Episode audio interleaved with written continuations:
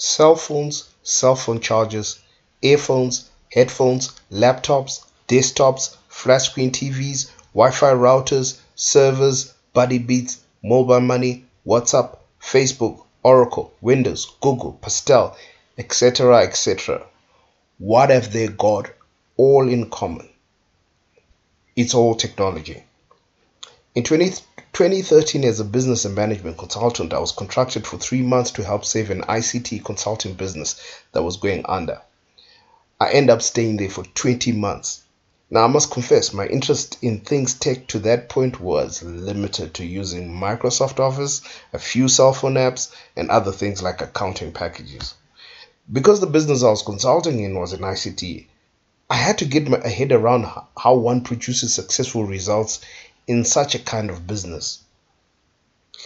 Getting to understand this opened up a whole new world for me. There are basically two lines of technology hardware technology and software technology. And these have to work together. Now, the company that I was contracted to was into software. In the 20 months that I was there, I went through quite a few different experiences that shaped the career that now I am on. Okay, we won a few large contracts, delivered some major services, and piloted a fintech first in the world. At the end of it all, I was both happy, elated, and also dismayed. Now, I was elated over tech because one, I discovered this other whole world that I really enjoyed and became passionate about. Two, I had not realized that I was an efficiency fanatic, and tech, especially software tech, is all about exponential efficiency. Now, three, this is the tool that Zimbabwe and Africa as a whole need to embrace and harness to deal quickly with challenges and to provide a much better standard of life for the African people. Now, on the other hand, I was dismayed. The sobering reality hit me that for all the tech we use in Zimbabwe, over 98% of it is imported from out of Zimbabwe and Africa. Now, let's just take this into context. Remember the technologies I listed at the beginning of this podcast. All that and so much, much more are important. We have over the years externalized huge foreign currency to import each and every tech product we use in this country. That equates to billions of dollars since 1980 and tens, if not hundreds of millions every year. I'm even speaking about things you might not necessarily think about in the tech space. Things like car radios, computer systems in cars, remotes for electric gates, even traffic lights. Another thing that dismayed me was the lack of software developers in Zimbabwe. Zimbabwe has something like 14 universities, polytechnics, and tens of colleges offering IT courses and producing thousands of graduates each year. Add to this the international online courses many more take, and that is, adds even more people added to the IT pool. Despite all these institutions producing graduates of IT qualifications in Zimbabwe, Zimbabwe is not producing software developers. This phenomenon is not restricted to just Zimbabwe, but is generally the case in sub Saharan Africa. So much so that most of the outside Africa who do produce the software that we use actually believe that Africans cannot be good at producing software applications.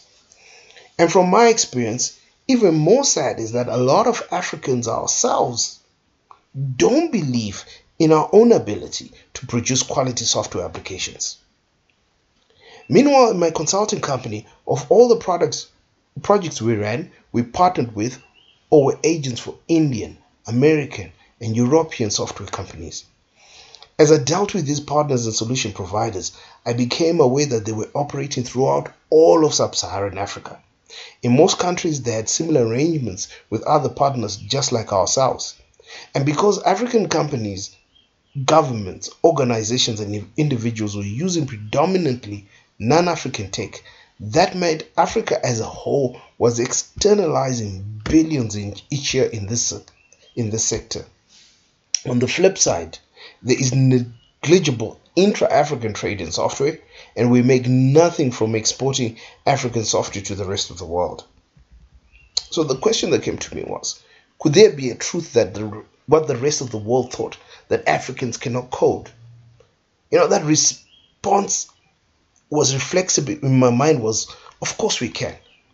Then, of course, the internal dialogue started, and the next question was, so where was the African software that I and other Africans and African organizations were using that was produced by African programmers? At that time in 2015, when I had this conversation with myself, I, I must honestly say I couldn't answer this question. And so I decided that to prove to myself and others that Africans can develop and not just any software, but quality software, I was going to produce software myself. Crazy, yeah. Why?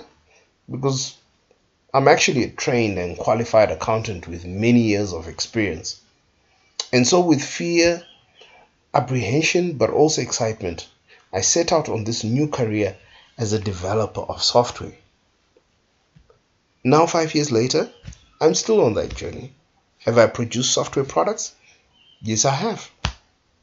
In the following podcast, I'll chronicle the journey of how, well, actually, we, with my partner, have built African software products and an African software company.